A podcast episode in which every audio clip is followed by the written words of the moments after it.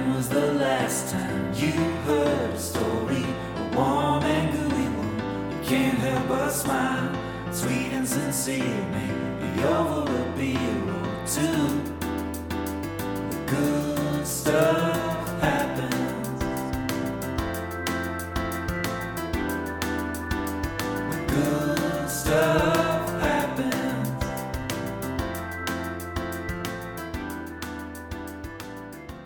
name is Lauren Luco, and I am Josh's friend.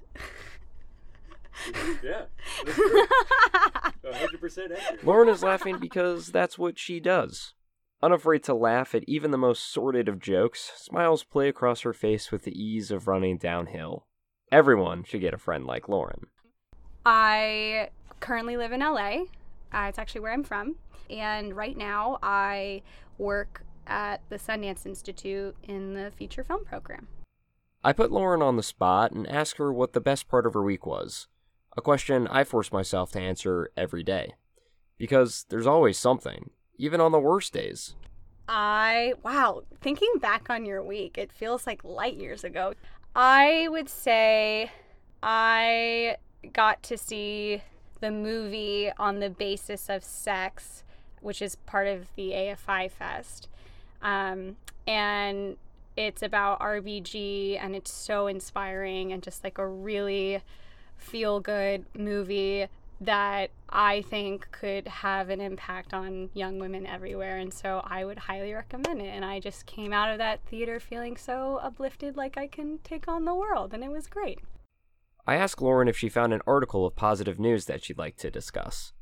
Immediately perking up, she scans the notebook in her lap and consults her copious notes. Lauren's a planner, and she's planned her positivity. I did choose a news article. And actually, you know, it's so funny. Even before you had asked me to do this, I remember coming across this news article and just taking a moment and being like, this is such a great story. I mean, it, it's a simple story, but it's it just like I feel like it speaks to the power and good that a community can do. So this story, it's gone viral now. It's like you can find it on Huffington Post, CBS News, Washington Post, Independent, all that stuff. Basically, in Seal Beach, California, which is right between Long Beach and Huntington Beach, south of us, there is a donut shop that's run by a couple named John and Stella Chan. I think they're both about 62 or 63. And they've been running this donut shop for the last like three decades. It's like a staple in Seal Beach, California. And recently, Stella, unfortunately, I think back in September, experienced an aneurysm that uh, I know I, I promise the story will get good. I know that's like I know that's like off to like sort of a low start, but I promise there there is good that comes from this. Uh, but she had an aneurysm and she so she's had to go into a nursing home since then. And as a result, John, her husband, still continues to run the shop to make ends meet, but he will leave the shop as soon as he closes, like around four o'clock in the afternoon, and will rush over to the nursing home to be with his wife and to take care of her. And a number of the customers in the community started to notice that he was rushing so quickly to get out the door, and they started inquiring like what was going on. And they also noticed that his wife was not around in the shop as much. What it lacks in fame, Seal Beach more than makes up for in the character of its streets and inhabitants. I've been four or five times, and it's easily my favorite place in California. In one visit there, you might meet the kindly banjo player on the dock, playing just for you, or the rosy cheeked baker waving you in through the window, or, if you're extra lucky, the sprightly dog walker stopping so you can say hi to the pack. So it makes sense that when one of these characters goes missing, this is a community that notices. And so he told them what had happened. And the community was so, so taken aback by this news that they actually like started to work together to arrive at the shop really early in the morning, like four, five, six in the morning, and encourage each other to literally buy a dozen or so donuts every day so that they could sell out the shop. And John, the husband, could get to the nursing home sooner in the day, like by noon or 1 p.m. And they, they have been doing this like nonstop every day for the past month or so. To me, I don't know. I just thought that was so sweet to think about. You know, we live in Los Angeles, which is such a like a chaotic, busy hub of people rushing to and from place every day. And for a community of people to spread the word unify in a way where they can actually carve time out of their day to to sell out this shop for this couple that has been around for like 3 decades that to me is just so beautiful and so like just speaks to the good that people can do. I, I remember reading the customers even offered to uh, create like a GoFundMe page for Stella and John. And John actually declined it because he said he doesn't need the money. All he wants is the time with his wife. The article that I read was saying it's it's so cool that it's not just helpful to John and Stella as a couple and their well-being, but it really has actually brought the community together in like a way that they didn't anticipate and that is really I think special too. Also the fact that it's donuts. You know what I mean? I don't know, like I just like that they're donuts. Like people are going to the shop every morning and buying themselves like a dozen donuts, and they know that that is what it will take to allow John to be at the nursing home with with Stella. So if you're ever in Seal Beach, make sure you stop by Donut City. Buy a dozen donuts or so from the gentle man alone behind the counter, and be sure to share them with the banjo player on the dock, and the rosy cheeked baker, and of course, the sprightly dog walker. And three hearts beat red against the black backdrop. I touch as my skin still dry.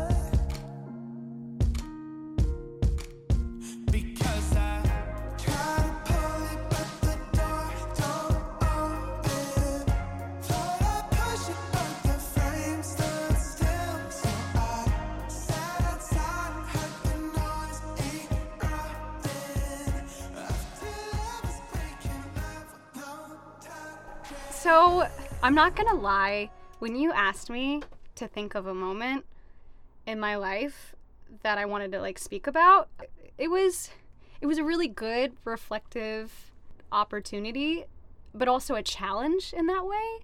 I don't know, because I was trying to think of something sort of just like big and miraculous and just like so awe inspiring. Anybody would sort of just, you know, be overwhelmed when they heard it. And it, my moment is not like that. It's actually very sort of everyday, and the beauty is in the simplicity of it.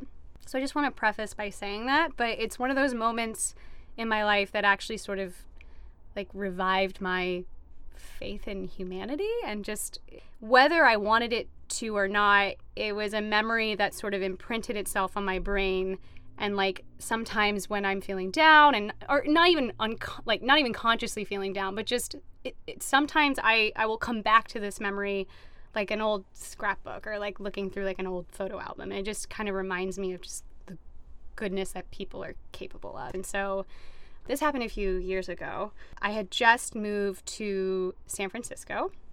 It was really exciting because um, it was sort of what I called my first big girl job that I was just about to begin. I was starting as an intern at Pixar Animation Studios. I had never been to San Francisco before. I hardly knew a single soul there. It was mostly just a couple friends of friends of friends. And so it was exciting, but also, to be honest, an overwhelming and kind of nerve wracking sort of phase in my life, at least the beginning part of it. And I remember feeling just for a while constantly overwhelmed and anxious. And um, on one particular day, I was driving home from from work for my new job. Um, it was a it was a good day, but again, I just I, I think I was putting so much pressure on myself. Uh, and I remember, you know, anxiety is something that runs in my family. It's something that I've I've dealt with, you know, frequently, and at this point, it's something I'm familiar with. But I I remember in this particular instance, I was driving home from work, and I was so anxious that I don't know. I sometimes get so in my head that I can almost like physically feel myself like out of my body if that makes sense which is really dangerous while driving i should say just just a heads up fun fact um, when that happens this is a really good trick I didn't know at the time. um, they say when you're feeling anxious, feel your feet on the floor. And that's because um, it's literally a way to ground you physically and to make you feel more present and like physically on the earth versus, you know, up, sort of above your head and like swirling where all your sort of like crazy um, wandering thoughts are. It's just a way to sort of bring you back down to earth. And so that's a really, really kind of helpful trick to keep in mind. I actually was telling my friend the other day who was feeling really nervous about something, and I was like, feel your feet. Feel your feet. And then she was like, hey, it worked. and I was like, yeah. so I, you know, you can probably picture where the story is going, but I'm driving in a residential neighborhood and I'm behind this large white pickup truck. It came to a stop at a stop sign, and I was not paying attention, and so I hit it from behind. It wasn't anything serious in terms of like vehicle damage, and you know, it, but for all intents and purposes, it, it was a small collision, and it was 100% my fault. Getting into an accident, even a small one, is awful in its own right. Humans did not evolve to operate machines that could travel at 60 miles an hour, so when we operate one wrong, we don't know how to cope. And if it's your fault, you're left blaming yourself, confused and resentful. I've also been in an accident, a fender bender. I hit a large metal chest hitched to the back of an SUV. In the metal chest was a hot dog stand that belonged to the driver. It was his livelihood. It was my fault. And I thought exactly what Lauren thought the first two words that came to my mind were fuck me. and you know, it's like when it rains it pours kind of thing and um I should also also mention that I'm a very petite, young looking 5 foot 4 female. And that I hate to say it, but like the first thing I thought when I when when that happened was who is it that was in the driver's seat? And of course, the door opens and it's this giant, burly, gruff dude, like probably like six foot five and like 300 pounds, like twice my size. And I see him coming and I'm not ready at all. and I'm trying to compose myself and I can just feel myself on like the verge of tears. And I know how that sounds just saying it. I like I feel like I'm falling into a cliche, but I can't help that's how I was feeling in that moment. And so I get out of the car and I walk up to him and he's actually he's very friendly. We and we exchange, you know, information and we assess the damage and then I can't explain it, but again, all of a sudden I just start crying in front of him and I'm like, I know what this looks like. I look like another young white girl trying to like get out of a situation that's my fault which was not not my intent at all. And rather than like brushing me off or making fun of me or, or getting defensive of the situation this guy he like extends out his hand.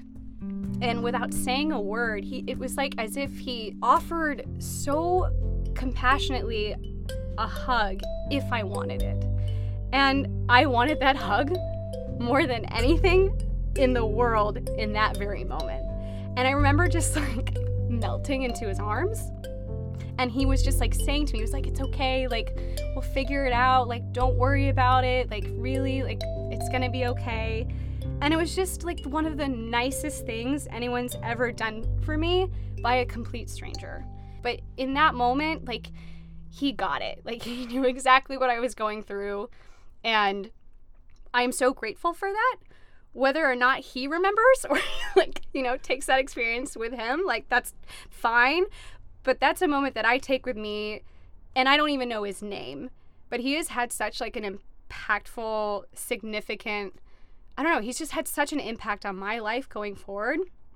You know, I've even been in another accident after that that wasn't my fault.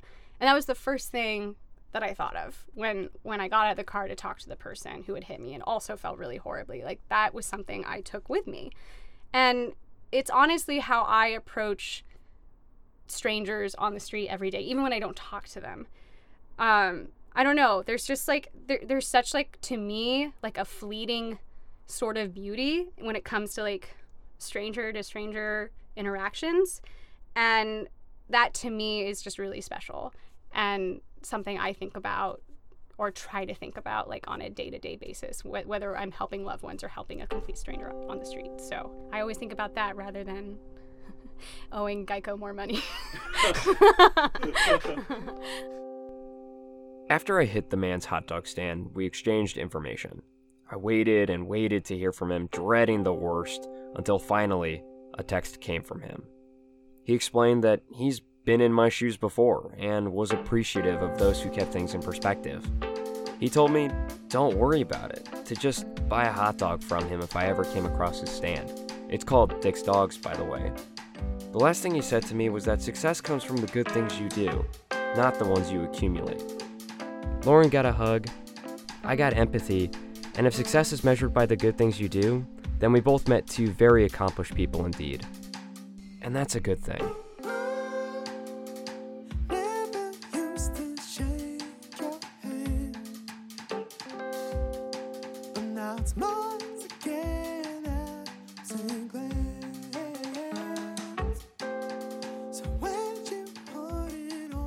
To end our program is Lauren reading a short story from BJ Novak's book, One More Thing Stories and Other Stories. This story is called The Rematch. In the aftermath of an athletic humiliation on an unprecedented scale, a loss to a tortoise in a foot race so staggering that his tormentors teased, it would not only live on in the record books, but would transcend sport itself and be taught to children around the world in textbooks and bedtime stories for centuries. That hundreds of years from now, children who had never heard of a tortoise would learn that it was basically a fancy type of turtle from hearing about this very race. The hare retreated, understandably, into a substantial period of depression and self doubt. The hare gained weight, then lost weight, turned to religion, then another less specific religion. The hare got into yoga, shut himself indoors on a self imposed program to read all of the world's great novels. Then he traveled the world, did some volunteer work. Uh, everything helped a little bit at first, but nothing really helped.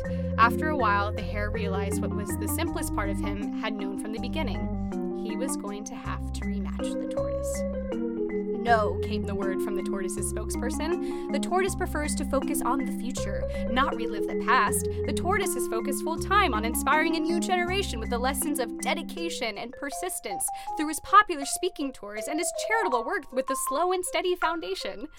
The smugness and sanctimony of the tortoise's response infuriated the hare.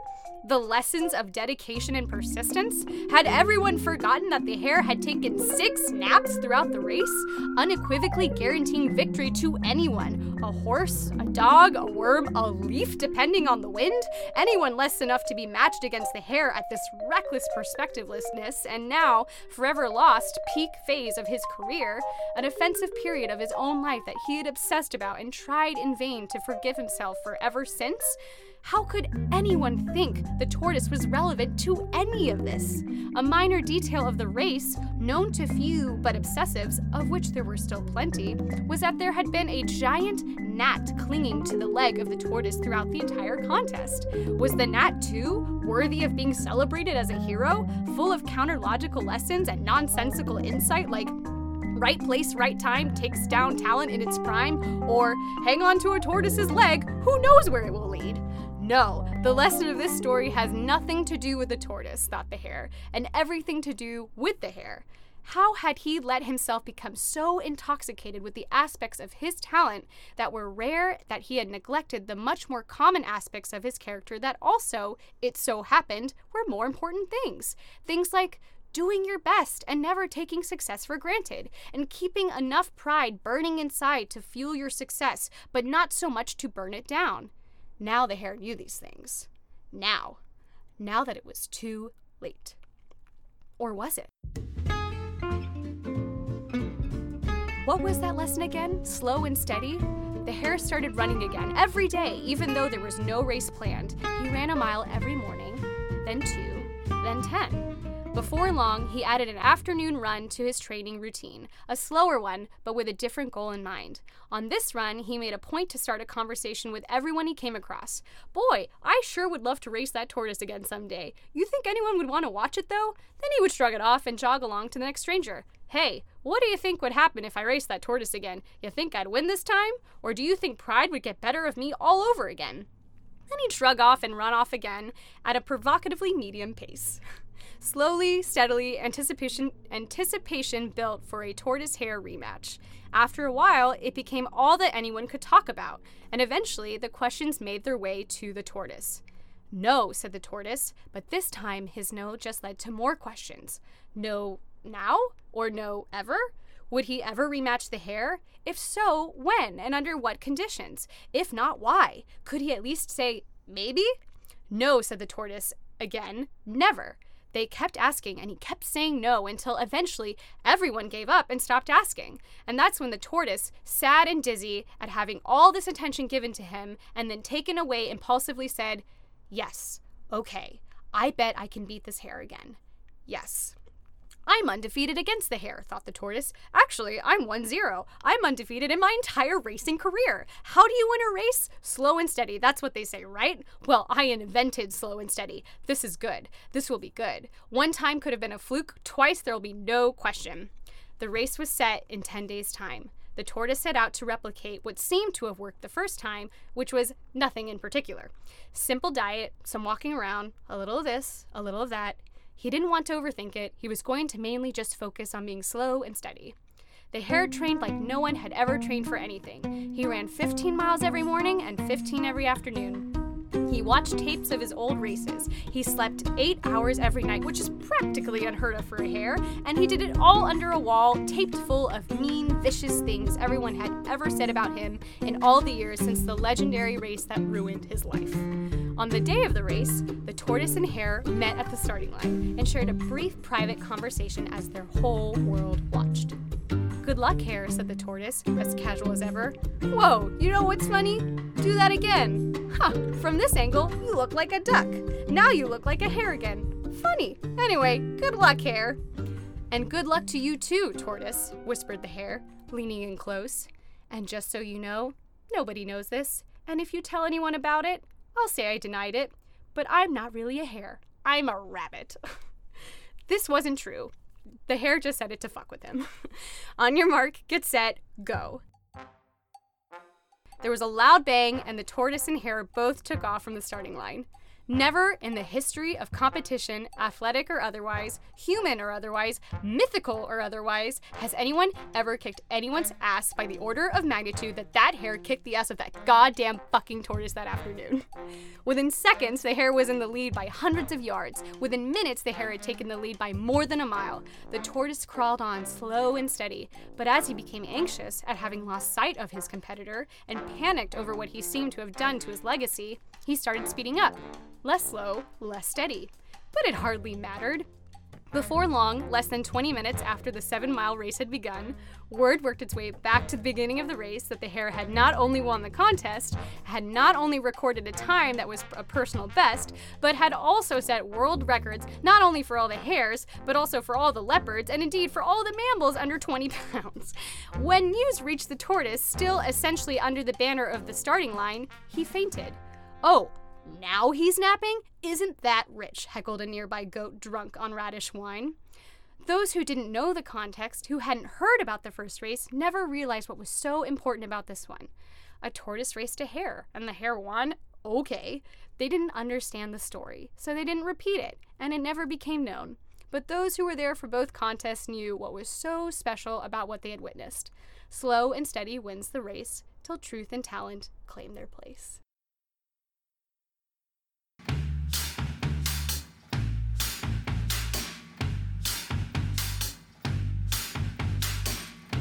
You've been listening to Good Stuff Happens. I'm Josh Fessler. A big thank you to Lauren Luco for her thoughts and stories. Our theme song and outro was composed by Connor Garrison. Other music composed by the incredible Josh Friedman with additional score from Blue Dot Sessions. Thanks for listening, and remember that we live in a world where you can make a big pile of leaves and jump in them, and that's amazing.